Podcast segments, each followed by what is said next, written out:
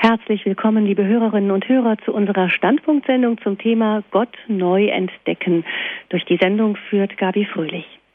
Stellen Sie sich vor, es sei die Zeit der Dinosaurier, also sehr, sehr lange her. Es ist überall warm und die Riesenechsen legen ihre Eier irgendwo hin und es ist warm genug. Die Eier werden ausgebrütet, einfach von der Sonnenwärme und von der Umgebungstemperatur.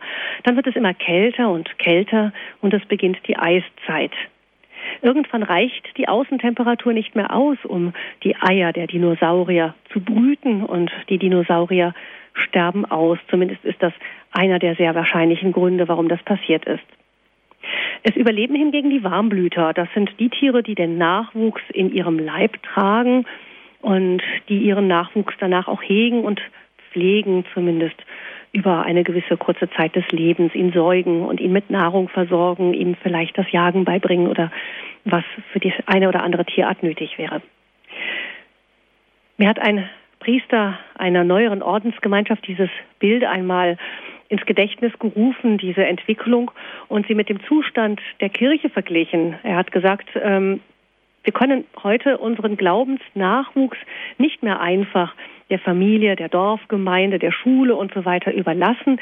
Dafür sind die Lebensbedingungen für den Glauben zu hart. Es weht uns ein zu kalter Wind entgegen. Die Außenbedingungen lassen den Nachwuchs nicht mehr einfach so wachsen. Darum müssen wärmende und ermutigende sozusagen Brutstätten des Glaubens geboten werden. Wir müssen die Gläubigen formen und ausbilden.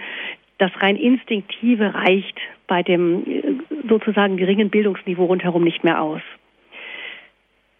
Diese Aufgabe, so sagte er, übernehmen heute vor allem die neueren geistlichen Gemeinschaften oder andere Orte des lebendigen Glaubens.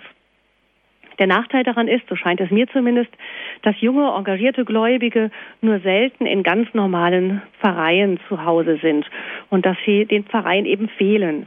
Ein Pfarrer sagte mal zu einer Gruppe von Freunden von mir, und das hat mich nachdenklich gemacht, ich verstehe es ja, dass ihr die Ostertage im Kloster verbringen möchtet, da ist es halt besonders schön. Aber gerade so Leute wie euch bräuchte ich für die Gestaltung der Feiertage in meiner Pfarrei. Und ihr fehlt da. Wie kann das gehen? So zündende Glaubenserlebnisse und solide Formung von engagierten Christen in der Pfarrei. Wie kann eine Pfarrei, wenn sie es nicht schon ist, wieder zu einem Ort lebendigen Glaubens werden? Darum soll es heute bei Standpunkt gehen bei Radio Horeb, denn zu Gast im Studio von Balderschwank ist heute Pfarrer Leo Tanner aus der Schweiz, der eine Bewegung von Glaubenskursen und Bibelgruppen ins Leben gerufen hat. Diese sollen eine Begegnung mit dem lebendigen Gott im Alltag der Pfarrei möglich machen. Und ich begrüße nun ganz herzlich in Balderschwang Herrn Pfarrer, Pfarrer Leo Tanner. Ganz herzlich willkommen bei uns. Dankeschön. Ich freue mich, dass ich hier sein darf. Pfarrer Tanner, wir werden von Ihren Glaubenskursen später einiges hören und sind ganz gespannt darauf, wie das so gehen kann, eben in der Pfarrei auch einfach so lebendige Glaubenskurse anzubieten. Vorweg kurz, ähm, heute ist der Guthirten-Sonntag. Sie sind schon seit 32 Jahren Priester. Was bedeutet das für Sie als Pfarrer, als Pastor, wie man es ja auch manchmal nennt, einer, ein solcher guter Hirte zu sein? Pastor heißt ja Hirte. Was ist das für ein Anspruch für Sie? Also zuallererst ist Jesus der gute Hirte für mich. Er sorgt für mich, er nährt mich, er stärkt mich, und in dem Maß, wie ich seine Hirten Sorge und Liebe erfahre, kann ich dann auch dies weitergeben. Und darum ist für mich immer etwas vom Wichtigsten auch, dass ich ihn und seinen Geist in mir trage und offen und sensibel bin, wie er durch mich jetzt anderen Menschen begegnen möchte oder was er durch mich jetzt anderen Menschen sagen möchte. Haben Sie diese tiefe innere Beziehung zu dem guten Hirten, zu Gott schon als Kind gehabt, immer schon? Sie sind ja in einer gläubigen, frommen Familie groß geworden, in einer bäuerlichen Umgebung, in einem kleinen Dorf im St. Gallner Rheintal. Ähm, Sie sind Jahrgang 1953, noch kurz davor gesagt. Und ähm, wie war das? Haben Sie damals schon auch in, in dieser behüteten Umgebung auch diese tiefe innere Beziehung zu Gott gehabt? Am Anfang habe ich einfach äh, mitgeglaubt und mitgebetet, wie man an man halt mitgeglaubt und mitgebetet hat in der Familie und auch in der Kirche, wo ich aufgewachsen bin. Ganz persönlich, für mich ist es erst später geworden, so in der Schule, in der vierten Schulklasse. Da habe ich, äh, wie man so sagen darf, einen Ruf tief in mir gespürt. Der Pfarrer hat damals erzählt, weshalb er Pfarrer geworden ist. Und seit dieser Stunde war in mir so das Wort da oder der Gedanke oder die tiefinnere Gewissheit, du sollst Priester werden. Das ist ja vielleicht schon sein einer Hinweis. Ähm, Glaubenserfahrung kann man dadurch machen, dass andere von ihren persönlichen Glaubenserfahrungen weitergeben. Man kann ja nur weitergeben, was man selber empfangen hat. Oder weitergeben, was man in sich trägt. Das ist in allen Bereichen so. Und darum auch wer andere Menschen hinführen will zur lebendigen Quelle des Glaubens, der muss selber aus dieser Quelle trinken und muss selber Wege gegangen sein. Mhm. Der Weg, den Sie gegangen sind, um eben zu diesen Glaubenskursen und diesen Bibelgruppen ähm, zu finden, diese Kurse anzubieten, was Sie dazu inspiriert hat, das hören wir gleich in Ihrem Vortrag. Vielleicht noch kurz vorweg die Frage, Sie sind Priester im, Bistum St. Gallen. Wie schaffen Sie das denn? Sie haben ja wirklich auch viele Kurse nebenher zu geben, Vorträge zu halten und so. Wie machen Sie das eben? Wie verbinden Sie dieses Priester-Pfarrer-Sein und dann gleichzeitig diese Glaubensgruppen? Als dieser Weg, der mit diesem Glaubenserneuerungswegen begonnen hat, da bin ich natürlich in ein großes Spannungsfeld geraten, ein Spannungsfeld zwischen den Bedürfnissen und Anforderungen der Pfarrgemeinde und diesem neuen Weg. Und da suchte ich dann Wege, Lösungen, Erfahrungen. Und jetzt ist es so, dass ich seit bald 15 Jahren zu 30 Prozent als Pfarrer in der Gemeinde Jonschwil, wo ich bin, tätig bin, und zu 70 Prozent eben frei bin für diese Aufgabe, für die Aufgabe, neue Wege zum Glauben zu suchen, zu finden, andere dahin zu führen. Und wie es dazu kam, das hören wir jetzt in Ihrem Vortrag und jetzt freuen wir uns darauf, zunächst von Ihnen zu hören, wie diese Glaubenskurse entstanden sind und wie sie laufen, wie sie funktionieren, was Sie damit möchten und äh, wozu Gott Sie da berufen hat. Nach dem Vortrag können Sie, liebe Hörerinnen und Hörer, auch wieder anrufen und mit Tanner selbst ins Gespräch kommen. Aber jetzt freuen wir uns erstmal, Ihnen zuzuhören, Tanner. Ich habe gerade vorhin erwähnt, dass ich so mit elf Jahren diese innere Stimme mir wahrnahm, du sollst Priester werden. Ich habe mich in den folgenden Jahren dann dagegen aufgelehnt. Ich wollte das nicht und habe alle möglichen Ausflüchte gesucht. Und dann kam es mit 17 Jahren zu einer ganz, ganz tiefen Erfahrung der Liebe Gottes. Und seit dieser Erfahrung war in mir der Wunsch da, das, was ich erlebt und erfahren habe, das sollten alle Menschen erleben können. Und als ich dann 1980 nach meiner Priesterweihe als Kaplan in Wiel begann, da bewegte mich immer wieder diese Frage, wie können Menschen etwas von dieser Liebe Gottes erfahren? Ein erster Weg eröffnete sich damals durch intensive Kontakte mit Desse, was zur Gründung einer Desse-Gebetsgruppe und zu Jugendgottesdiensten führte. Und doch blieben Fragen, insbesondere damals, als mehrere junge Menschen aus der Pfarrei zu mir kamen, um aus der Kirche auszutreten, weil sie sich in einer Freikirche bekehrt hätten. Nun wollten sie sich als Erwachsene nochmals taufen lassen. Und ich war sehr enttäuscht darüber, dass auch meine besten theologischen Erklärungen hier nichts nutzten. Und ich fragte mich, was machen wir falsch? Weshalb können diese jungen Menschen Gottes Liebe nicht in unserer Kirche erfahren? Dann ging ich im Herbst 1985 nach Dessau, wo ich neun Tage im Schweigen verbrachte. In dieser Zeit nahm ich von Tag zu Tag mehr wahr, dass sich in meinen tiefen Schichten einiges bewegte. Gebetsworte stiegen auf und die sich wiederholten. Ich oder besser gesagt, es begann in mir, Gott zu loben. Am Sonntag in der Eucharistie wurde ich innerlich dazu gedrängt, mein Leben nochmals ganz und in allem Gottes Führung zu übergeben.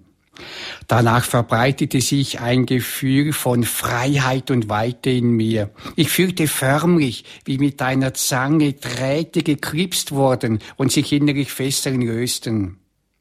Da hatte ich mich jahrelang und mit allen Kräften bemüht, vom Neid gegenüber einem Mitarbeiter frei zu werden. Ich habe viel darum gebetet und es hat eigentlich keine Frucht gebracht. Und nun, und nun erlebte ich, wie Felsbrocken des Neides sie lösten und wie ein Stück weit wegbrachen. Ich fühlte eine neue Weite in mir. In der Folge wuchs in mir das innere Loben Gottes. Ich kam als ein anderer zu Hause an. Ich erlebte eine mir bisher unbekannte Freude, ein neues Glück. Und zugleich spürte ich auch, dass ein neuer Auftrag auf mich zukam. Als ich den anderen von all dem erzählte, schüttelten, schüttelten sie nur den Kopf. Was hat er wieder für einen Vogel, dachten sie. Sie konnten mich mit dem besten Willen nicht verstehen. Und als ich dann konkrete Wege anvisierte, kam die angstvolle Frage, wohin führt das alles noch hin? Bleiben wir doch lieber beim Bewerten. Da wissen wir, woran wir sind. Doch die Frage, wohin führt das alles, beunruhigte mich nicht mehr. Denn tief in mir nahm ich eine Gegenwart wahr, der ich vertrauen konnte. Als Folge dieser Erfahrung lernte ich mehr und mehr den Impulsen des Heiligen Geistes in mir zu folgen. Dies auch dann, als ich ein Jahr später nach einer missionarischen Aktion, die ich in der Pfarrgemeinde leitete, vor der Frage stand, was nun? Wie soll es jetzt weitergehen? Am Neujahrstag 1987 kam völlig überraschend ich war damals in Einsiedlung. Ich weiß noch genau, wo ich stand, kam der Impuls, mach einen Glaubenskurs. Und so kündigte ich einfach auf Ostermontag den Beginn eines Glaubenskurses an, dessen Inhalt ich erst Woche für Woche entwickelte. An diesem Glaubenskurs nahmen 115 Teilnehmer am Abend und etwa 40 Teilnehmer am Nachmittag teil. Und viele, viele von ihnen machten eine ganz neue Erfahrung der Liebe Gottes. Und sie wünschten, dass sie das, was sie neu entdeckt haben, weiter pflegen und weiter vertiefen konnten. Und das hatte jetzt weitreichende Folgen. Als erstes führte es, als erstes führte es zur, zur, als erstes entstand eine Bibelgruppenbewegung die Bibelgruppen Immanuel, zu der zeitweise über 120 Gruppen gehörten und die ich bis zum Jahre 2006 leitete. Und schon bald wurde ich angefragt, ob der Glaubenskurs auch in schriftlicher Form veröffentlicht werden könnte. Ich war völlig überrascht von dieser Anfrage und eigentlich ging ich nur widerwillig darauf ein. Und erst nach und nach entdeckte ich, welche Frucht dieser Glaubenskurs an anderen Orten brachte. Und so kam eine neue schriftliche Arbeit auf mich zu, die dann 1998 zur Gründung eines eigenen, des Wegverlages führte. Seit Beginn meines priesterlichen Dienstes bewegte mich immer die eine Frage, nämlich die Frage der Initiation. Das heißt, wie können Menschen, die in unseren Pfarrgemeinden getauft sind, wie können die zu einem lebendigen Glauben können? Wie können sie das, was Taufe meint, was Kommunion meint, was Firmung meint, innerlich erleben, so dass Glaube für sie zu etwas Frohmachendem wird? Mir war von Anfang an klar, es braucht in unserer Kirche und es braucht in unserer Pfarrgemeinden neue Wege der Glaubensweitergabe. Für mich war es ein ganz großes Geschenk, dass ich dann 1990 den deutschen Priester Clemens Armbruster kennenlernte. Wir inspirierten uns gegenseitig auf den Wegen der Evangelisierung. 1993 schlossen sich dann die Diakone Urban Gammensind und Marcel Bregenzer an. Später kamen dann Theresa Herzog und Pater Professor Hubert Jens dazu. Und heute treffen wir uns als Team regelmäßig, um das Projekt von Wege erwachsenen Glaubens in der Kirche voranzutreiben und zu vertiefen.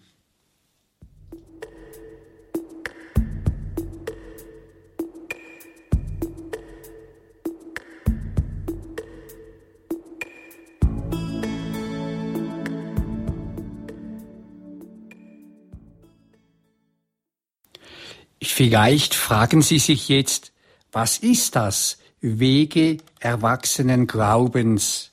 Um was für ein Projekt geht es da? Wege erwachsenen Glaubens kann in fünf Punkten zusammengefasst werden. Erstens, wenn wir unsere gängige Pastoral in unseren Pfarrgemeinden anschauen, dann tun wir etwas für Kleinkinder. Wir taufen sie, wir führen sie in die Begegnung mit Gott. Dann gibt es eine intensive Einführung auf die Erstkommunion hin. Jugendlichen wird einen Zugang zu Gott in der Firmvorbereitung erschlossen. Wir können sagen, Babys, Kinder und Jugendliche erhalten eine altersgemäße Einführung beziehungsweise einen altersgemäßen Zugang zu Gott. Und wir können uns fragen, und was ist ab 20 bis 80? Wo erhalten suchende Erwachsene eine ihnen angepasste Möglichkeit, wie sie Gott entdecken und kennenlernen können? Und genau hier will Wege erwachsenen Glaubens eine Möglichkeit eröffnen. Wege erwachsenen Glaubens will Erwachsenen einen Weg anbieten, auf dem sie Gott neu entdecken und in der Beziehung zu ihm wachsen können. Der erste Punkt besteht also darin, es geht um Erwachsene und es geht um einen erwachsenen Glauben. Zweitens, damit dies geschehen kann, braucht es so etwas wie eine Initialzündung im Glauben. Was ist das? Einige von Ihnen, liebe Zuhörerinnen und Zuhörer, werden verheiratet sein. Und dass es zu einer Ehe kam, da muss vorher etwas passiert sein. Irgendwann haben Sie Ihren Partner, Ihre Partnerin kennengelernt und dann hat es zwischen Ihnen gefunkt. Sie verliebten sich ineinander. Und weil sie Gefühle der Liebe füreinander empfunden haben, ließen sie sich auf einen Weg, auf eine Beziehung ein. Das ist die Initialzündung. Wenn wir das Evangelium anschauen, dann fällt auf, Jesus hat Menschen gerufen und die meisten haben alles lieben gelassen und sind ihm nachgefolgt. Ich denke mir immer, da muss eine unglaublich starke Zündung da gewesen sein. Sie müssen damals von der Ausstrahlung Jesu, von dem, was von ihm ausgegangen, so tief im Herzen berührt worden sein, dass sie augenblicklich wussten, dem können wir vertrauen, und so ließen sie sich auf eine Beziehung mit ihm ein, auf die Nachfolge.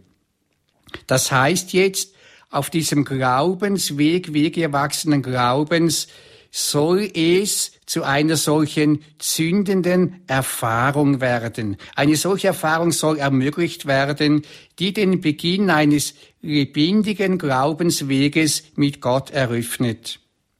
Und wenn man sich auf diesen Weg eingelassen hat, dann ist es wie in jeder Beziehung, wie auch in der Ehe, dann braucht dieser Weg Vertiefung.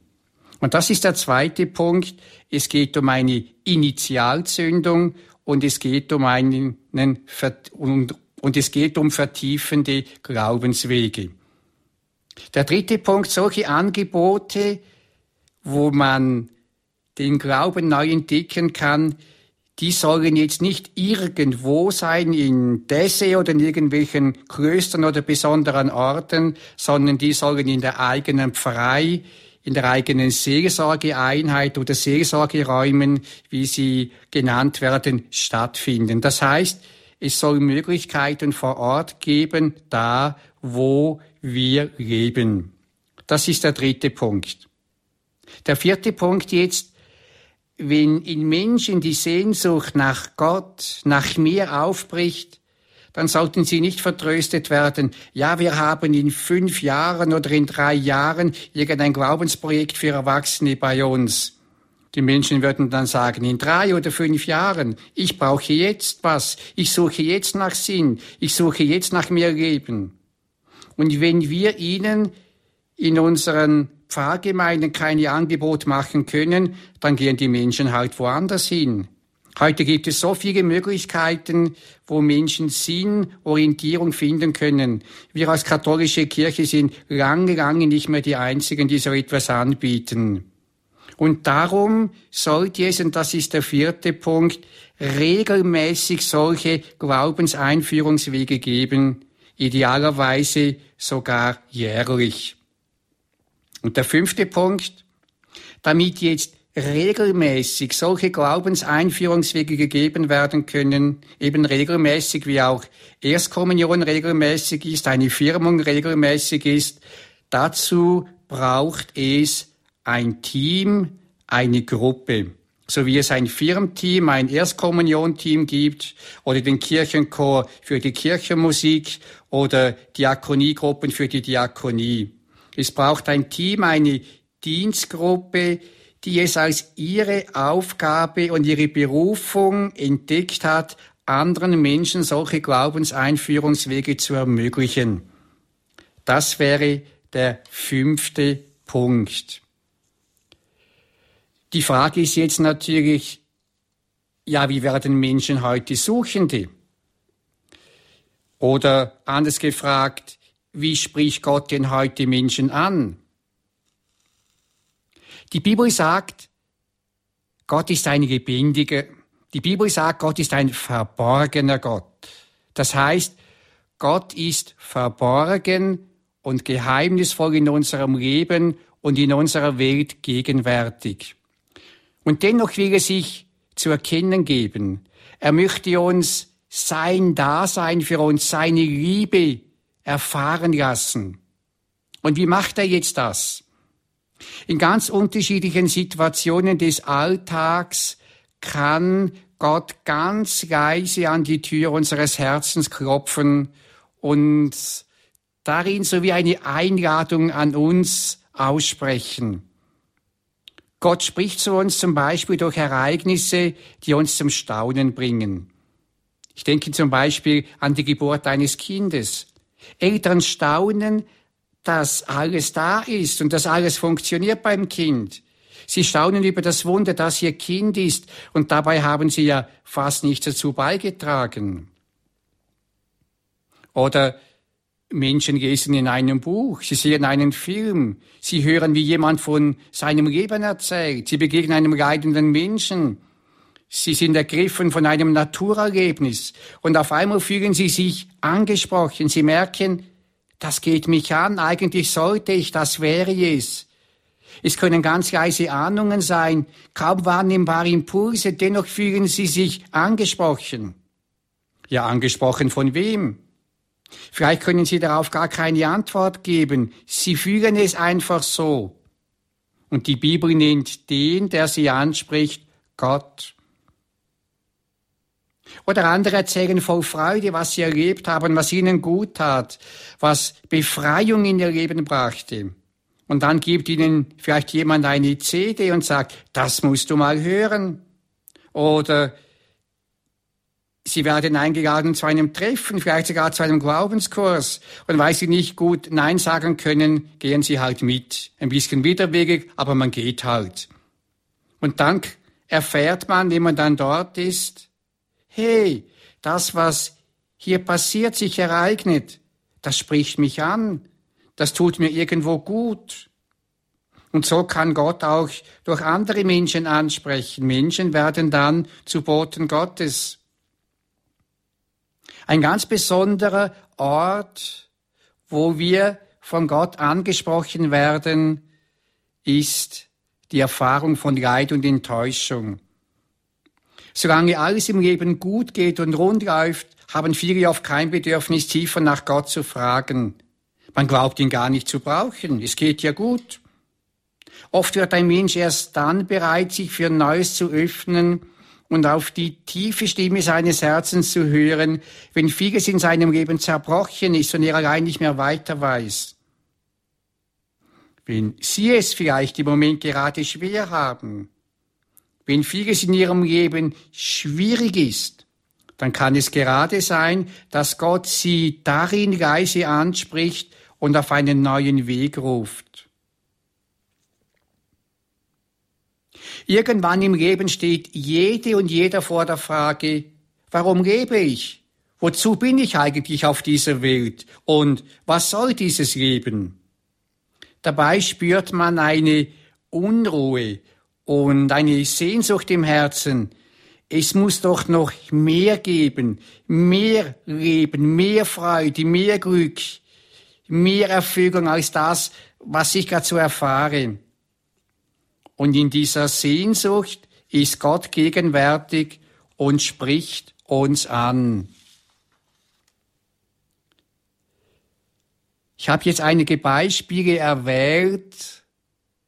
Ich habe jetzt einige Beispiele erwähnt, wie im Alltag uns Gott ansprechen kann. Und Sie begegnen vielleicht immer wieder auch Menschen, bei denen Gott wie ganz leise an die Tür des Herzens geklopft hat. Und oft begegnen wir auch in der Pastoral, gerade in vielen Kasualien, Menschen, in die wie ein Stück weit vorbereitet worden sind für einen neuen, tieferen Glaubensweg. Und solche Menschen sind dann suchende Menschen. Solche Menschen könnte man einladen zu einem Glaubenskurs. Zwar nicht zum ganzen Kurs, nein, das wäre viel zu viel, sondern unverbindlich zu einem ersten Treffen, einfach unverbindlich mal zum Schnuppern zu kommen ich lade die Menschen immer nur ein, unverbindlich das erste Mal zum Schnuppern zu kommen und sage ihnen, wenn es nichts für sie ist, dann dürfen sie in der Pause schon weggehen und das ist völlig okay. Den Glaube kann nur in Freiheit wachsen. Und vielleicht fragen Sie sich jetzt ja, und wenn jetzt jemand sich einlässt auf einen solchen Glaubenskurs, was kann er denn da erfahren, erleben, entdecken? Ich habe gerade in der zurückliegenden Fastenzeit zwei sehr große Glaubenskurse halten dürfen. Einmal in Augendorf und dann in Oberkirch dort am Nachmittag und am Abend. Und an beiden Orten haben 170 bis 180 Personen Woche für Woche an diesen sieben Treffen teilgenommen. Am Ende eines solchen Glaubenskurses können dann diejenigen, die es möchten, ein Feedback geben. Und ich lese Ihnen jetzt einfach aus der Füge der Rückmeldungen sechs Erfahrungen vor. Eine erste Erfahrung. Was mich besonders bewegt hat, waren folgende Veränderungen, die ich in mir wahrnahm. Ich würde sie Glauben im Alltag nennen. Der bewusstere Umgang mit meiner Familie und den Mitmenschen. Der bewusstere Umgang mit mir und mit Gott. Für mich war ein besonderes Geschenk die wunderbare Zwiesprache mit ihm, welche so in die Tiefe ging, dass ich daraus immer wieder voller Dankbarkeit Kraft schöpfen konnte. Eine zweite Erfahrung. Gott liebt mich noch viel mehr, als ich bisher glaubte. Er ist mir näher gekommen und in allen meinen Handlungen gegenwärtig.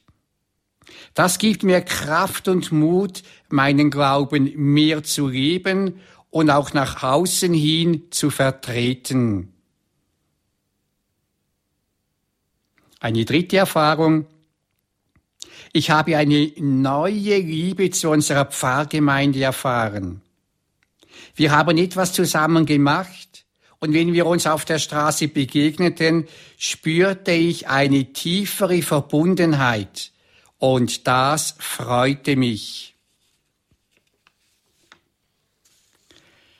Eine vierte Erfahrung, das Thema Heilung von Beziehungen und Versöhnung habe mich besonders berührt. Es tat so gut, dass immer wieder ein Neuanfang möglich ist und dass wir von Gott geliebt sind, trotz unserer Fehler und Schwächen. Mir fällt es jetzt leichter, anderen zu verzeihen. So habe ich auch meiner Mutter alles verzeihen können. Ich möchte nun im Alltag liebevoller sein und mit Gott eine gute Beziehung leben. Und eine weitere Erfahrung. Mich bewegte die Aussage, dass alle Menschen, auch diejenigen, mit denen ich oft Schwierigkeiten habe, von Gott geliebt sind. Dabei hat mich besonders die Versöhnungsfeier bewegt, denn mir wurde klar, was Versöhnung alles bewirken kann. Zum ersten Mal in meinem Leben kann ich auch durch diesen Glaubenskurs nun auch mit dem Heiligen Geist etwas anfangen. Und noch die letzte Erfahrung. Ich bin froh und dankbar für den Glaubenskurs. Was mich besonders bewegt hat, war der Heilige Geist.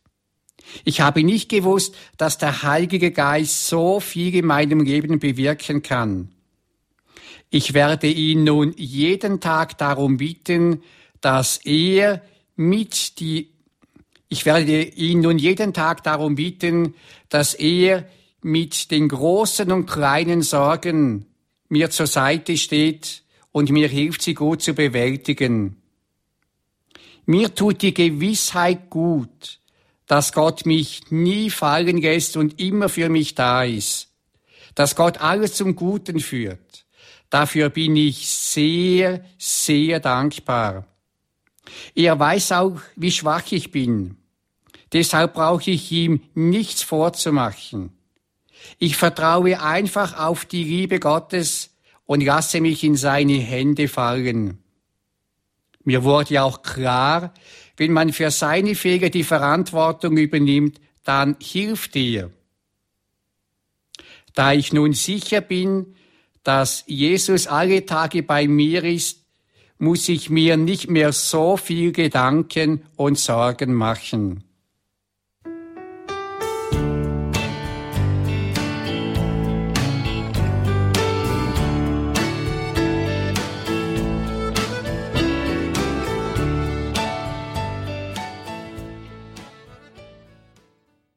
Vielleicht fragen Sie sich nun, ja, wenn man an einem solchen Glaubenskurs teilnimmt, auf was lässt man sich da ein? Wie sieht dann so ein Treffen aus?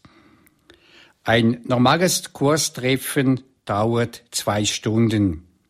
In der Regel beginnt man mit einem Lied, dann werden Fragen beantwortet und dann gibt es eine einführende einige einführende Gedanken zum Thema.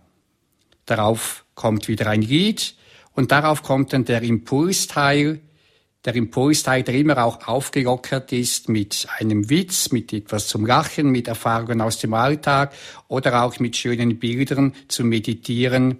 Und zwischendurch gibt es auch Musik zum Ruhigwerden, zum Stillwerden. Und dann, nach etwa einer Stunde, kommt dann der Austausch in Kleingruppen, dauert in der Regel etwa 30, 35 Minuten.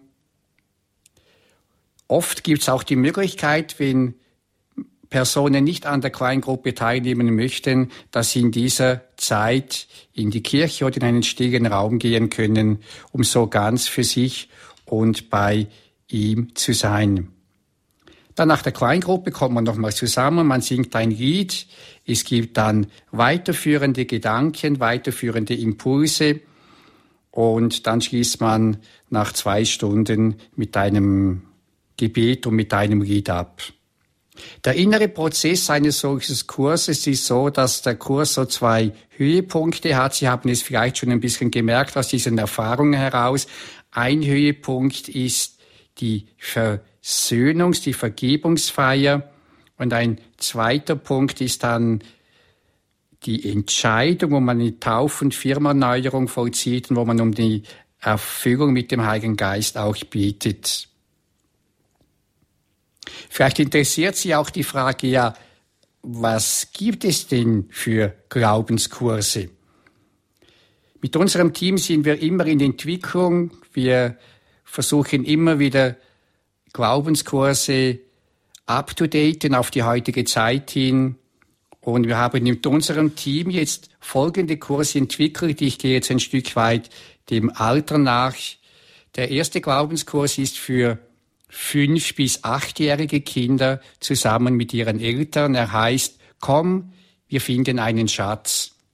Und hier geht es darum, einerseits, dass Kinder erfahren können, dass Gott ein Schatz für sie ist. Und vor allem geht es darum, Kinder in diesem Alter kommen nicht alleine irgendwo hin, die Eltern kommen mit, um Eltern, die vielleicht suchen sind oder entfremdet sind vom Glauben, um ihnen wieder einen neuen Zugang überhaupt zum Glauben zu ermöglichen.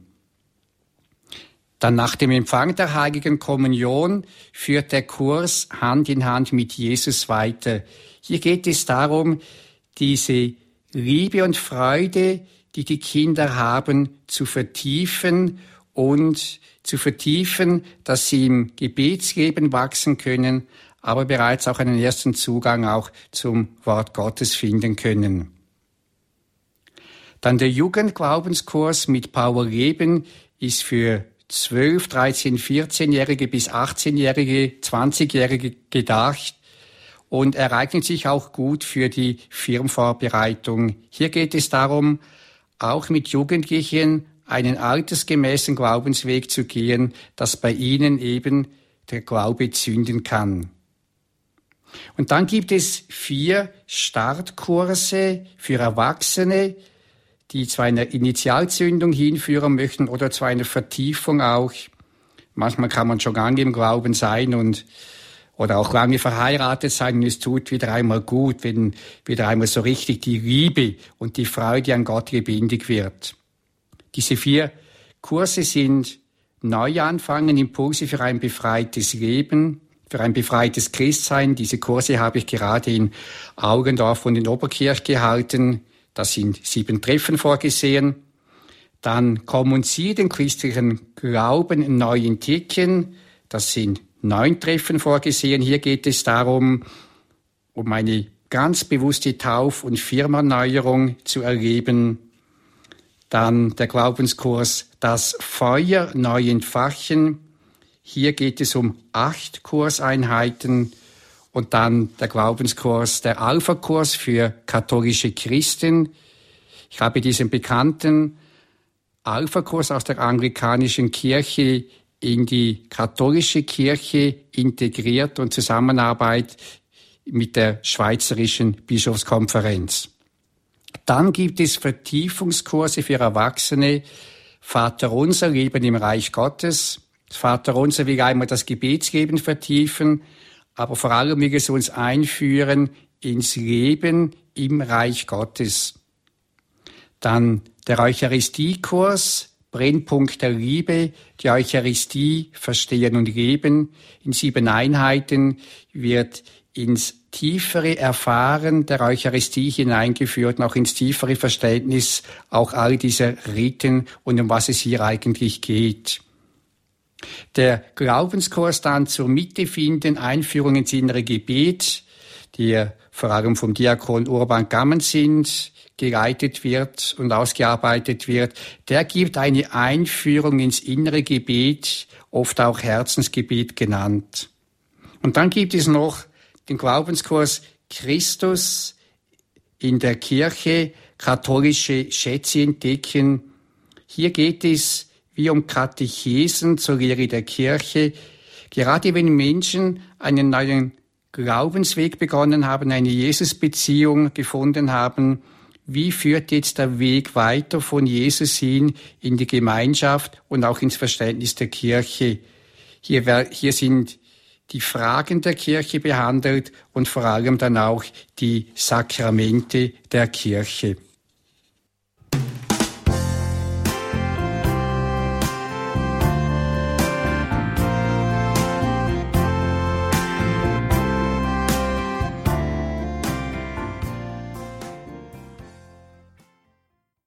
Neu entdecken, das ist das Thema in der Standpunktsendung bei Radio Horeb. Wir haben den Vortrag gehört von Pfarrer Leo Tanner aus der Schweiz. Er hat uns erzählt, wie er vom Heiligen Geist dazu inspiriert wurde, Glaubenskurse anzubieten innerhalb der katholischen Kirche, um Menschen wieder neu für den Glauben zu begeistern, um diese Begeisterin in ihnen zu wecken durch eine persönliche Begegnung mit Gott und sie auch im Glauben zu stärken, eine solide Formung, Glaubensformung ihnen zu geben. Vielen Dank, Pfarrer Tanner, für Ihren Vortrag.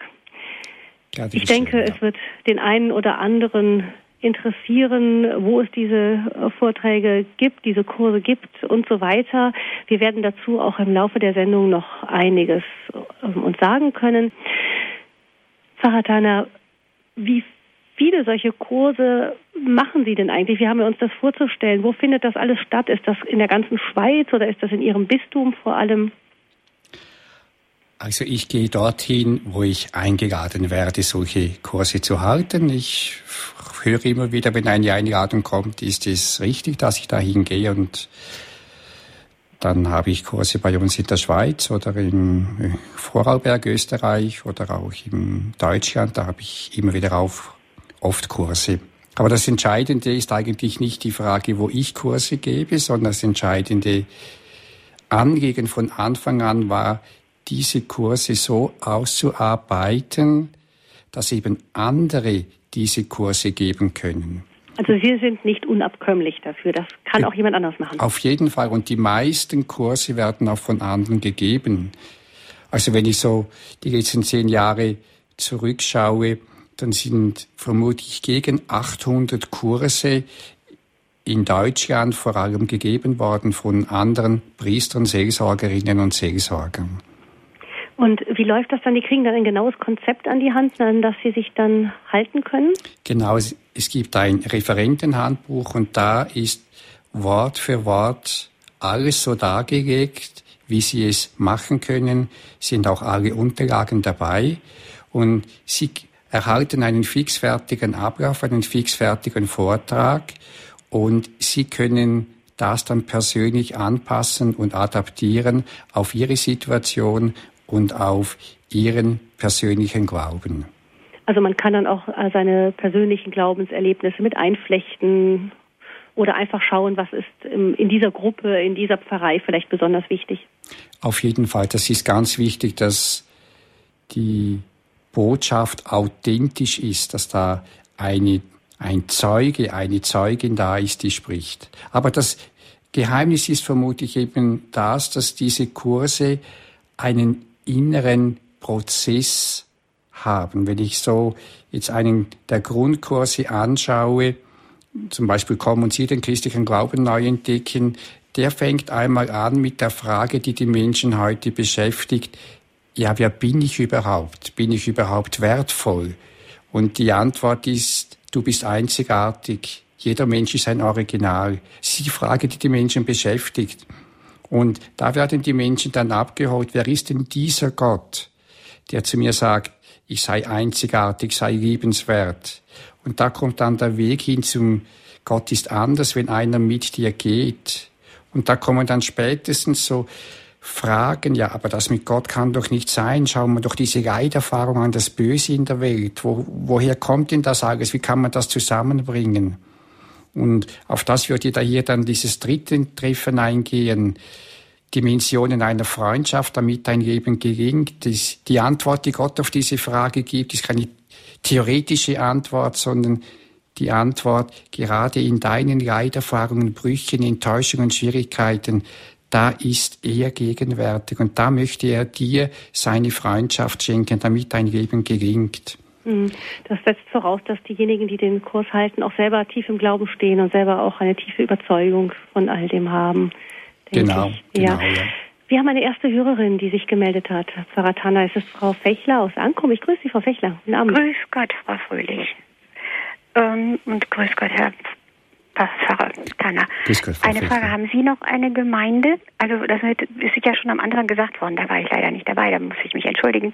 Äh, sind Sie noch in einer Gemeinde, also Pfarrer? Ja, ich bin in einer Gemeinde in Jonschwil Pfarrer, eine Gemeinde von knapp 2000 Katholikinnen und Katholiken, wo zwei Orte dazugehören und ich bin und in dieser Gemeinde geben wir auch regelmäßig solche Kurse. Weil ich denke, die Priester, die wir jetzt hier haben, die die Pfarrverbände haben, die großen Pfarrverbund, also sie könnten es, sie können es ja fast nicht mehr leisten, noch wieder extra was anzubieten, mhm. obwohl es notwendig wäre. Mhm. Und ähm, das äh, macht mir dann schon Sorge. Ähm, welches Alter kommt denn bei Ihnen in diesen vier Glaubenskursen, die für Erwachsene sind? Wer, welches Alter ist da, überwiegt da? Denn wenn ich so sehe, die, die Menschen sind berufstätig, Frauen noch mit Familie, haben noch doppelt belastet. Also ich sehe nur, sie wollen abends nicht mehr raus, jedenfalls nicht sowas. Vielleicht noch zum Kegel oder zum Kirchenchor vielleicht noch.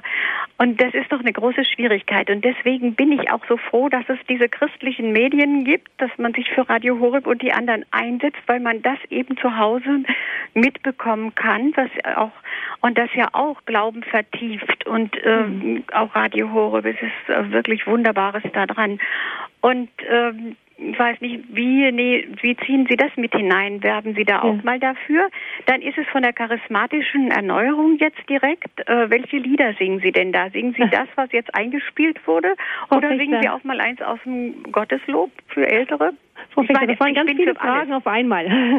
können, können wir es auseinanderdröseln? Also die erste Frage war die, wie verbinden Sie das mit, äh, mit Ihrem Pfarrersein? Da hatte Pfarrer Tanner zu Anfang gleich schon gesagt, tatsächlich, dass er zu 30 Prozent ähm, als Pfarrer arbeitet und die restliche Zeit frei ist für diese Glaubenskurse. Pfarrer Tanner, ist das so eine, eine glückliche Sonderkondition oder kann ein anderer Priester das in seiner Pfarrei auch irgendwie unterbringen?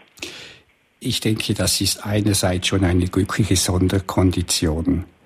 Aber solche Glaubenskurse in einer Seelsorgeeinheit oder Pfarrgemeinde durchzuführen, das ist doch etwas, was ein Pfarrer auch kann oder was eben auch Laien können.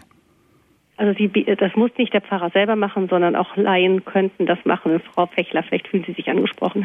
Ich werde vielleicht später nochmal auf dieses Thema nochmal konkreter ja, genau. reingehen, was für neue Möglichkeiten ich mir da am Erarbeiten bin mhm. momentan. Dann war die nächste Frage, was für Leute kommen denn da? Nämlich tatsächlich ist es so, dass am Abend, ähm, da spreche ich ein bisschen aus eigener Erfahrung, ähm, der Abend ist manchmal schwierig für Familien, zum Beispiel, wenn sie kleine Kinder haben. Also die Leute, die kommen, die sind sehr unterschiedlich. Wenn ich jetzt den Kurs in Augendorf anschaue, dann gab es eine Gruppe von äh, zehn Personen vielleicht, die waren zwischen 20 und 30 Jahre. Und dann war nachher die Mehrheit war äh, doch so gegen 60 hin, aber es gab eine schöne Gruppe auch von äh, 30 bis 60 hin. Mhm. Und ähm, vielleicht noch, wir müssen leider gleich die Hörer aus München von der UKW-Frequenz verabschieden, aber davor vielleicht noch die äh, Frage von den Frau Fechler war mit dem, wie, wie ist das mit der charismatischen Erneuerung und was für Lieder werden da gesungen? Was ist da sozusagen die Anmutung, würde man im Radio sagen? Wie, wie ist da die Stimmung? Ist das mehr für junge Leute oder auch für Ältere? Also die Lieder wählt immer die Gemeinde selber aus. Es können Lieder aus dem Gotteslob sein, es können neuere Lieder sein, die von irgendeiner Bewegung herkommen, das entscheidet die Gemeinde vor Ort. Das ist nicht wesentlich für den Weg.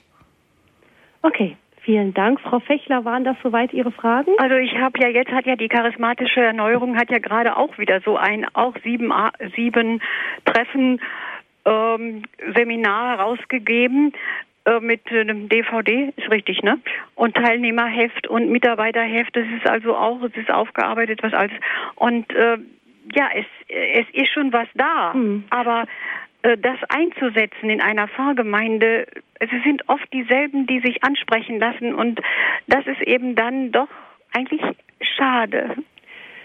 Frau Fechler, Sie hatten so die Anmerkung, wie, wie ist das realistisch in der Pfarrei umsetzbar? Aber Pfarrer Tander, ich, wenn ich Sie verstanden habe, Sie haben 150 Leute allein in Ihrem ersten Kurs zusammengekriegt.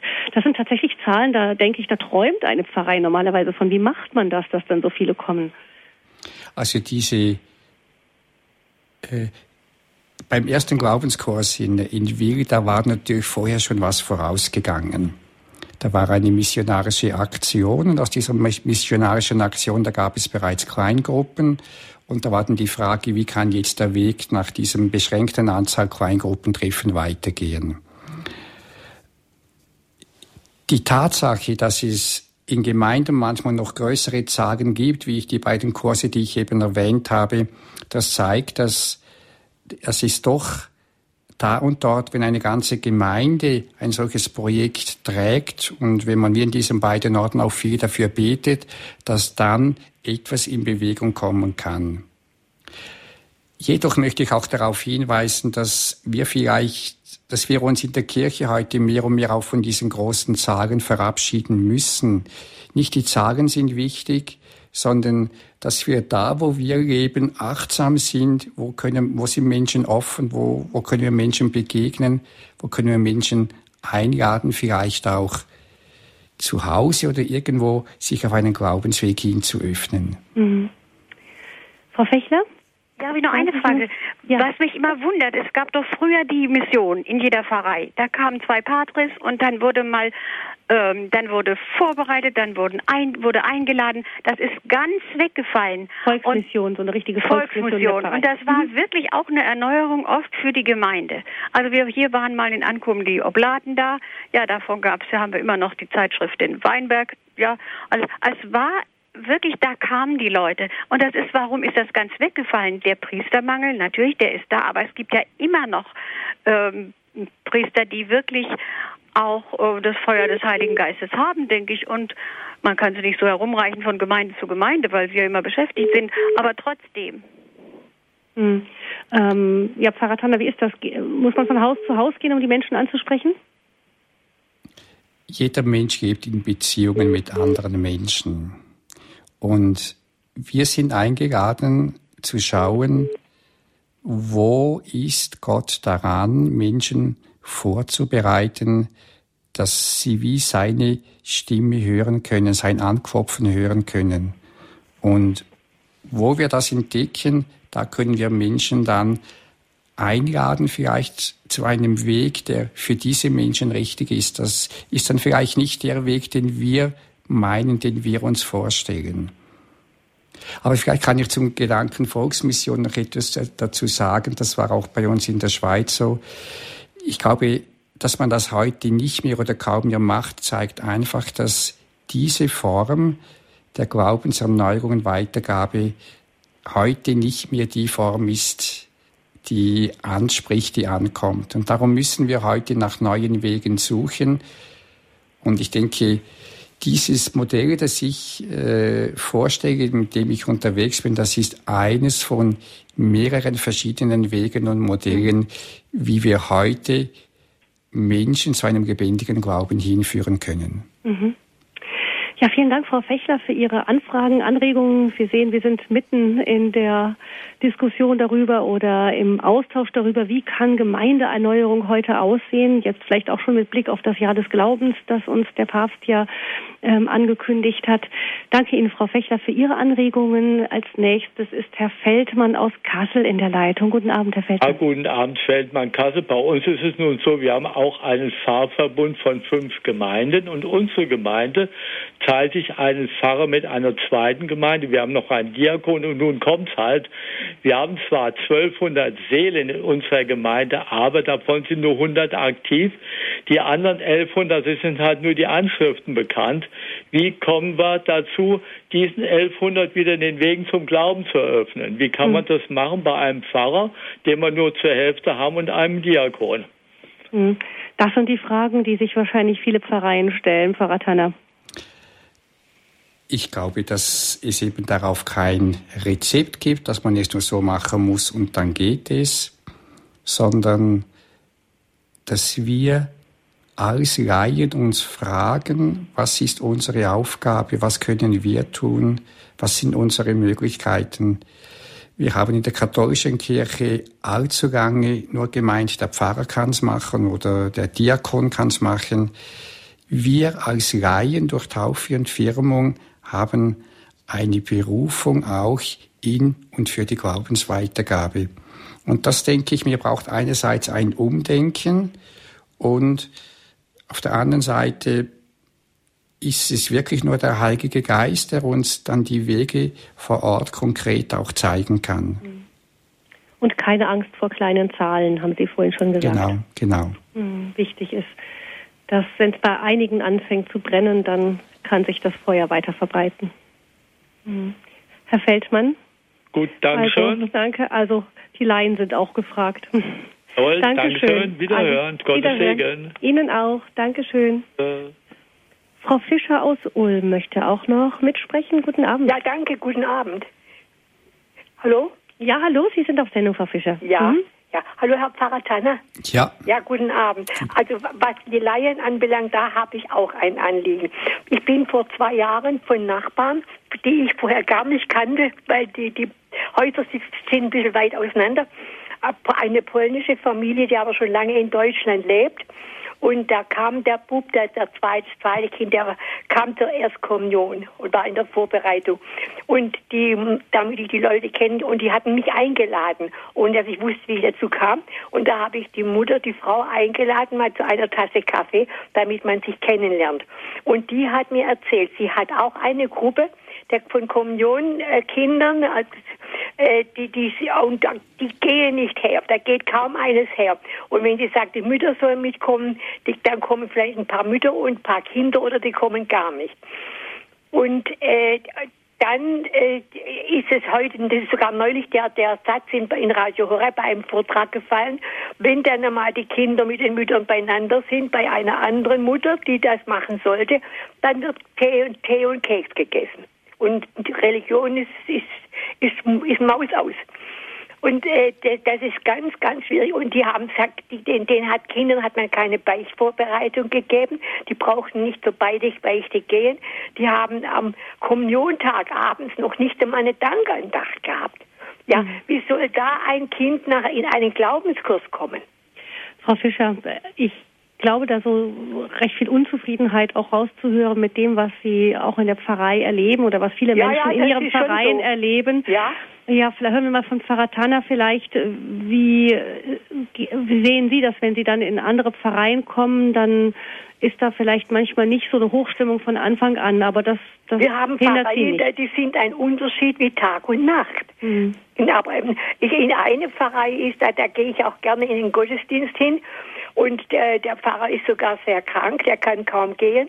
Und der hat aber immer noch einen Vikar, weil die haben allein noch sechs Heime zu betreuen. Und äh, da ist der, der hat einen solchen Kurs für junge Erwachsene angefangen. Das weiß mhm. ich, gell? Mhm. Und äh, ich brauche da nicht hinzugehen, weil ich, ich habe ein Grunderlebnis gehabt. Das war 1949, als die Zeiten wieder anfingen, sich zu normalisieren. Mhm. Und da hat uns, ich bin aus Stuttgart und der Pfarrer in unserer Gemeinde, der hatte die Gemeinde seinerzeit auch in schlechter Zeit gründen müssen und äh, mhm. hat nun die, den ganzen Krieg in Stuttgart erlebt und das war schon was.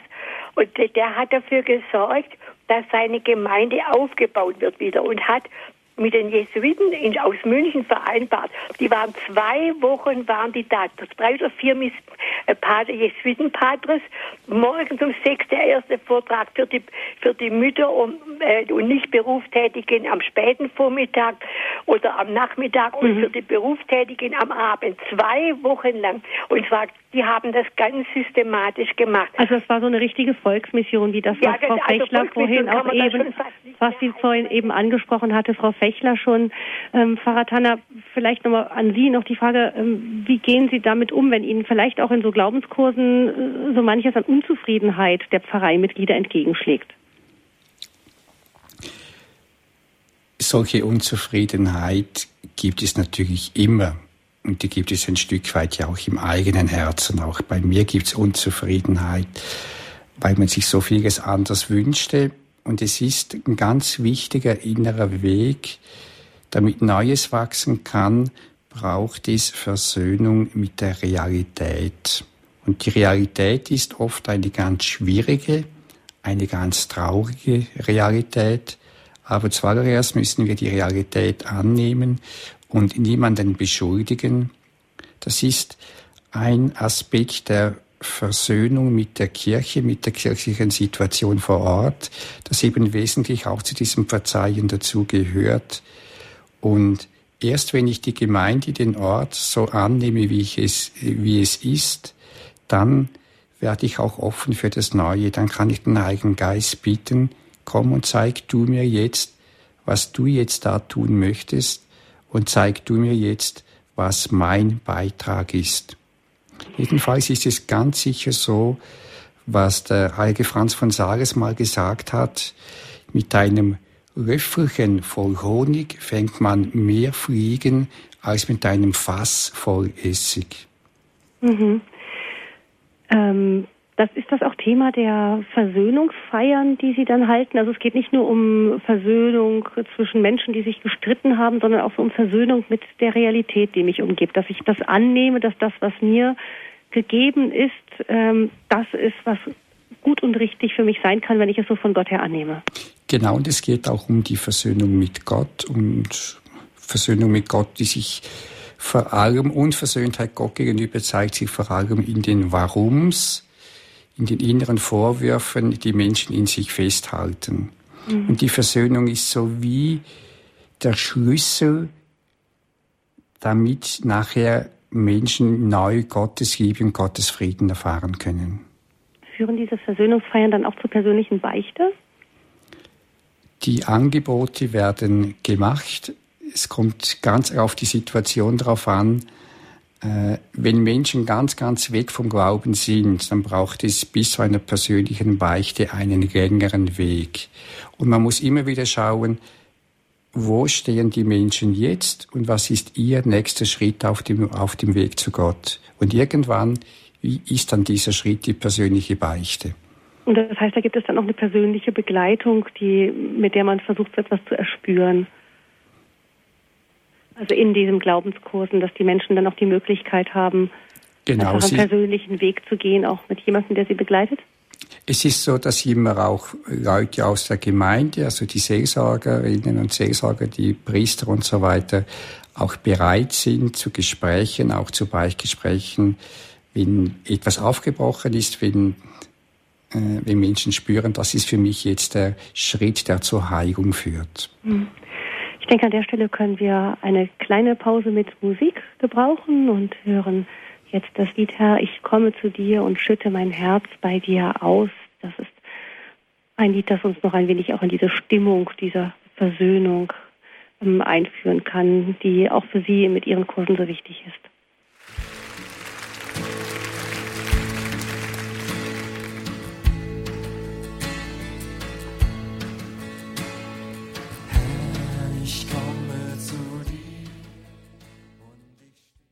Ein neues Herz, ein neues Lied in meinem Mund, das sind Erfahrungen, die die Teilnehmer bei Glaubenskursen machen, die Pfarrer Leo Tanne aus der Schweiz in, ähm, ins Leben gerufen hat. Er ist zu Gast heute bei Standpunkt bei Radio Horeb Gott neu entdecken ist unser Thema. Und Pfarrer Tanner, Sie haben kurz erwähnt, dass Sie auch ähm, die Alpha-Kurse irgendwie mit auch in Ihr Konzept, in ihr verschiedene Kursekonzept mit aufgenommen haben. Ähm, es gibt ja auch, das sagte auch Frau Fechler, sagt auch, es gibt noch ähm, auch Glaubenskurse, die von der charismatischen Erneuerung vorgeschlagen werden. Das heißt, das scheint schon so ein, ein ähm, man, man spürt, das liegt irgendwie in der Luft, das ist ein Bedürfnis der Menschen, sich im Glauben zu formen. Also das denke ich auf jeden Fall. Man macht ja überall in der Gesellschaft Kurse und Weiterbildungen. In jedem Beruf muss man sich immer wieder weiterbilden.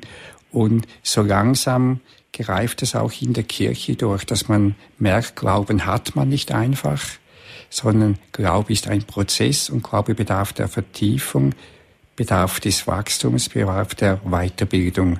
Und darum glaube ich, sind solche Glaubenseinführungswege und Vertiefungswege zukunftsweisend für unsere Kirche.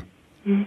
Wie laden Sie denn die Menschen ein? Also es wurde ja bei den Anrufern, bei den letzten immer wieder deutlich, ähm, wie kann das äh, gehen, dass man die Menschen dazu bewegt, einen solchen Glaubenskurs mitzumachen? Also eingeladen werden die Menschen an einerseits durch einen ansprechenden Flyer, durch ein Einladungsblatt, das Interesse weckt.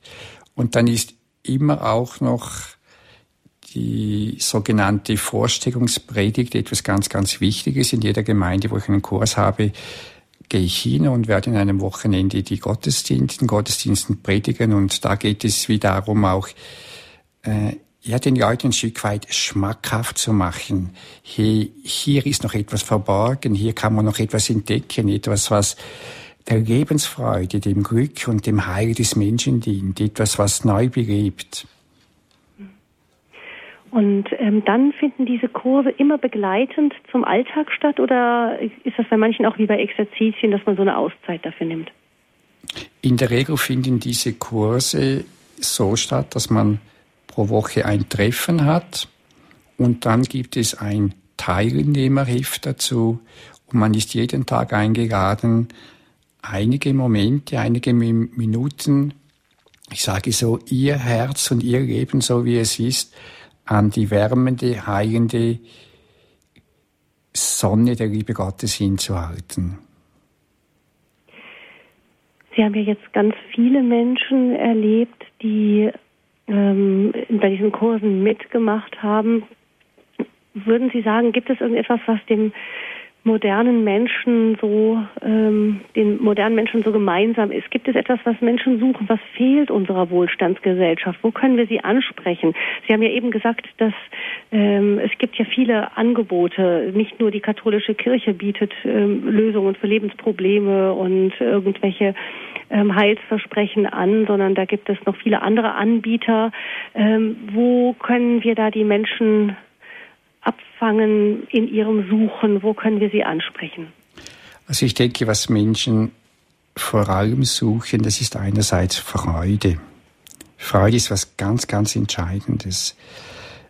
Wenn ein Verkündiger der frohen Botschaft keine Freude ausstrahlt, dann ist es für suchende Menschen schwierig, einen Zugang zu finden.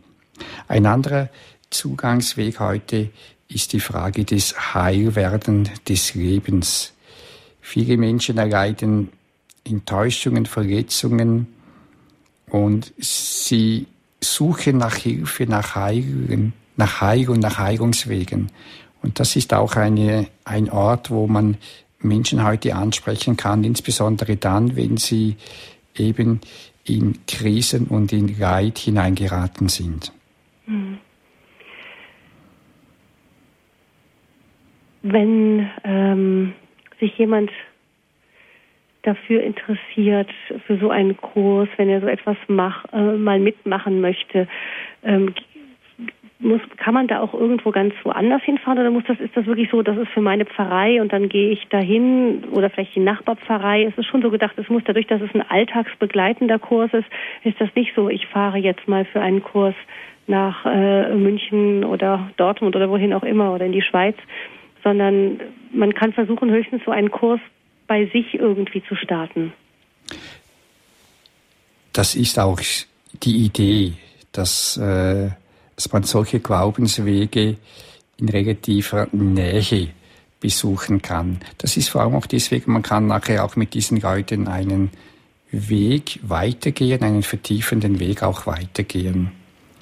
Und in diesem Zusammenhang ist es vielleicht auch noch wichtig, darauf hinzuweisen, dass, dass mir diese Fragen, die jetzt auch ein Stück weit aufgetaucht sind, eben ganz, ganz wichtig sind. Wir, wir leben heute in einer Situation der Kirche, wo es immer weniger Priester gibt. Die Priester haben immer mehr Aufgaben zu erledigen. Es gibt auch immer weniger Hauptamtliche im Dienst der Kirche, zumindest bei uns in der Schweiz. Und nicht alle haben das Charisma jetzt auch der Verkündigung. Wir haben auch viele Priester aus anderen Ländern, die so mit der deutschen Sprache gar nicht vertraut sind.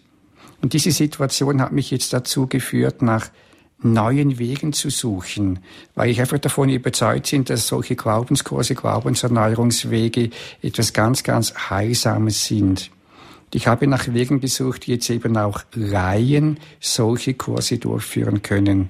Und so bin ich jetzt auch dran, die Referate der Kurse in einer Kurzform auf Video, auf DVDs aufzunehmen, damit auch Laien in einer mit zwei, drei anderen zusammen einen solchen Glaubenskurs in einer Pfarrgemeinde oder wenn es da nicht geht, auch zu Hause durchführen können. Ich bin überzeugt, die Weitergabe des Glaubens in unserer Gesellschaft wird in Zukunft wieder mehr in den Häusern stattfinden, wie es auch in der, in der Urkirche war. Also und nicht nur in der Pfarrei und dann von der Pfarrei selber angeboten, sondern ich kann auch selber sagen, ich finde das so eine wichtige Sache und ich fühle mich dazu gerufen, etwas für die Weitergabe des Glaubens zu tun. Ich traue mir das selber nicht zu, das selber so zu halten, aber es gibt da diese DVDs und diese Vorträge, die kann ich dann einspielen und dann können wir weiter darüber reden. Genau. Also, wenn jemand jetzt sich überlegt, sich angesprochen fühlt, was kann ich da denn konkret machen, dann könnte man es vielleicht so sagen, dass, dass diese Person einfach mal auf meine Homepage geht und da mal, äh, sagen wir, beim Komm- und Sie-Kurs mal ein, zwei, drei Vorträge mal anschaut. Und dann merkt die Person selber, äh, spricht mich das an oder nicht, oder kann ich es gleich wieder vergessen? Und wenn die Person dann irgendwie spürt, doch, ich glaube, es spricht mich an, ich möchte mich da vertiefen, dann kann man vielleicht zwei, drei andere Personen noch suchen, und dann mit diesen Personen zusammen mit diesen DVDs diesen Glaubensweg auch mit dem Teilnehmerheft mal ganz persönlich erleben, so als Selbsterfahrung. Und wenn diese Selbsterfahrung dann gut aufbauend war, dann kann man zum Pfarrer gehen oder zur Pfarrverantwortlichen gehen und, und fragen, ob man das Zusammenarbeit mit der Pfarrgemeinde vielleicht gerade im Jahr des Glaubens oder auch sonst durchführen kann. Denn das Problem ist heute oft so, wenn wir zum Pfarrer kommen und sagen, er sollte das machen, sollte das auch noch machen, da sind die meisten überfordert, die haben eh schon mehr als genug. Aber wenn wir sagen, wir hätten etwas, was sich bewährt hat, dürfen wir das machen und äh, helfen Sie vielleicht da oder dort ein wenig noch mit, dann sind viele vermutlich offener für ein solches Angebot, als man sich das so denkt. Also die Erfahrung bei Ihnen ist schon grundsätzliche Offenheit in den Vereinen. Die Offenheit ist unterschiedlich, die ist nicht überall, überall gegeben, aber wo die Offenheit in den Pfarreien nicht da ist, da hat man immer die Möglichkeit, diesen Kurs zu Hause durchzuführen, die Glaubensverkündigung in den Häusern zu fördern. Und ich denke, wenn nur eins, zwei, drei Personen neu an einem solchen Kurs zu Hause äh, mitmachen und da zu einem tieferen, lebendigen Glauben finden, dann ist das einfach ein gewaltiger Segen und dann, dann spürt auch ein Mensch, ich konnte etwas beitragen. Und das, das gibt auch den betroffenen Menschen, die den Kurs dann durchführen, ein, eine tiefe, tiefe Freude. Das ist das, was ich an mehreren Orten erlebe. Wenn Menschen etwas Positives beitragen können, wenn es nur für eine, zwei Personen sind, dann baut sie das auf, dann stärkt sie das. Mhm. Pfarrer Tanner, haben Sie ähm, das Jahr des Glaubens haben wir ja schon ein paar Mal angesprochen in dieser Sendung. Haben Sie dafür auch noch spezielle Projekte? Also spezielle Projekte ist vielleicht ein bisschen übertrieben, aber ich habe ähm, einen Impuls des Heiligen Geistes erhalten, und zwar für mich völlig überraschend bei der Hauptversammlung dieser Bibelgruppen Immanuel, die gerade durch diese Glaubenskurse entstanden sind. Und ich habe den Impuls bekommen, dass gerade zur Erneuerung äh, alle diese Gruppen im Glaubensjahr äh, zur gleichen Zeit den gleichen Glaubenskurs zu Hause oder in die Räume der Pfarrgemeinde auf DVD durchführen könnten und dass das diese Gruppen stärken würde auch die Freude am Glauben wieder stärken würde und dass die Möglichkeit gäbe, auch diese Gnade des Glaubensjahres anderen zu ermöglichen. Und das Leitungsteam hat in diesen äh, Impuls geprüft und hat das gleich umgesetzt, hat gleich damit begonnen. Ich habe bereits begonnen, eine Gebetskette zu starten. Das heißt, das Leitungsteam betet für alle Leiterinnen und Leiter. Und dann ab dem 8. September äh, dieses Jahres bis am Pfingst äh, Sonntag im 2013 wird eine große Gebetskette ins Leben gerufen und jeder ist eingeladen, eine halbe Stunde pro Woche äh, für dieses Jubiläumsprojekt, für diese Kurse, aber auch für eine neue Evangelisierung in der Kirche zu beten. Mhm. Sarah Tanner, wir haben noch eine letzte Hörerin, äh, die ihren Namen nicht nennen möchte, aber sie möchte noch eine Frage stellen. Guten Abend. Ja, guten Abend. Ich möchte ganz kurze Frage stellen. Äh, kann man auch die Vorträge oder die Glaubenskurse machen, auch durch Internet? Gibt es auch so eine Homepage oder sowas? Ja, ich, äh, es gibt im Grunde genommen zwei Homepages von mir. Das eine, eine Homepage ist da, wo die Materialien und alle Kurse drauf sind. Das ist www.weg-verlag.ch und dann ist jetzt ganz neu eine Homepage, die ich eröffnet habe. Da kann man die Vorträge hören und nach und nach auch auf DVD ganz persönlich ansehen. Der Vater unser Glaubenskurs ist bereits der ganze Glaubenskurs drauf und beim Komm und Sie ist die erste Einheit drauf und in etwa zwei Wochen ist dann auch der ganze Glaubenskurs drauf. Das können Sie auf der Homepage äh, www. und dann mein Name, alles klein geschrieben, leotanner.ch, da können Sie das einfach unverbindlich anschauen und, und unverbindlich nachhören. Ich habe diese Homepage äh, vor allem auch aus dem Grund äh, eröffnet auch, weil Jesus hat uns, die, äh, hat uns den Auftrag gegeben, geht hinaus in die ganze Welt, verkündet allen das Evangelium. Und wir müssen heute dorthin gehen, wo die Menschen sind. Und wo sind die Menschen heute anzutreffen? Die meisten Menschen oder weitgehend jüngere Menschen, die sind eben im Netz, im Internet zu finden. Und das hat mich dazu bewogen, eine solche Verkündigungs-Homepage, wie ich es manchmal nenne, zu eröffnen, weil viele Menschen kommen heute gar nicht mehr in die Kirche, sie kommen auch kaum in Pfarrgemeinderäume. Und wie können wir denen das Evangelium verkünden? Und so habe ich mir gedacht, so mal anonym einen Vortrag anzuhören oder einen DVD anzusehen, das ist etwas, was für viele Menschen kein Problem ist. Man bleibt da anonym, niemand sieht es, niemand merkt es. Und auf diese Weise möchte ich auch suchenden Menschen eine Möglichkeit bieten, dass sie auch übers Internet Gott neu entdecken können und in der Beziehung zu ihm wachsen können. Mhm. Also es gibt im Internet Adressen, unter denen man sie finden, sehen, auch hören kann. Ähm, wir werden diese Adressen auch beim Hörerservice von Radio Horeb hinterlassen und den erreichen Sie unter 08323 9675 110. Noch einmal 08323 9675110. Das ist die Telefonnummer des Hörerservices von Radio Horeb und da werden wir auch diese verschiedenen Internetadressen hinterlassen, auch Adressen, unter denen Sie Ihre Vorträge auch unter anderem als Bücher bestellen können, nicht wahr, Pfarrer Tanner? Genau, es gibt verschiedene Bücher dazu und äh, einfach all das, was in dieser Zeit da gewachsen ist. Also ich wiederhole nochmal die Homepage-Adressen www Leo Tanner in einem Wort geschrieben, Tanner einfach mit T-A-N-N-E-R, also leotanner.ch, www.leotanner.ch, das ist Ihre persönliche Adresse, die also von die äh, Homepage, die Sie aufgebaut haben, auch um unter anderem Vorträge und und ähm, Audiodateien und anderes ins Netz zu stellen, einfach um mit der sogenannten Internetgemeinde in Kontakt zu treten. Und dann gibt es noch für Ihren Verlag, und indem man Bücher, CDs und DVDs bekommen, www.weg-verlag.ch, weg-verlag.ch. Das jetzt schon mal vorweg für alle, die sich dafür interessieren und nachschauen möchten. Aber wie gesagt, auch beim Hörerservice werden Sie noch ähm, diese Informationen erfragen können.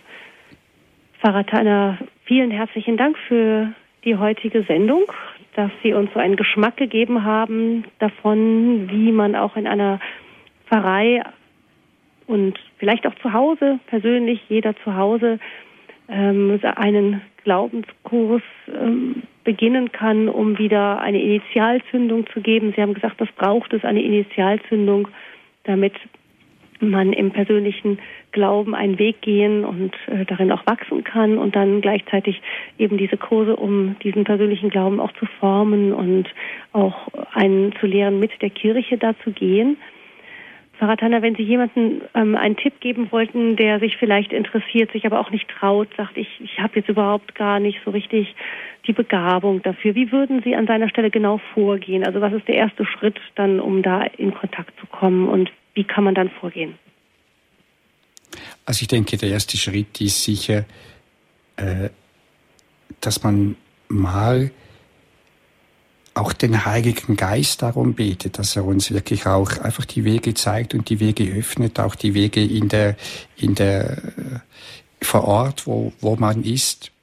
Und sicher, dass man auch mit dem, einem solchen Kurs sich mal interessiert, informiert, am idealsten über die Videos, dass man sie mal anschaut und dann merkt, fange ich da Feuer, sprich mich das an oder sprich mich das nicht an? Und dann, und, denn es braucht immer, immer Begeisterte.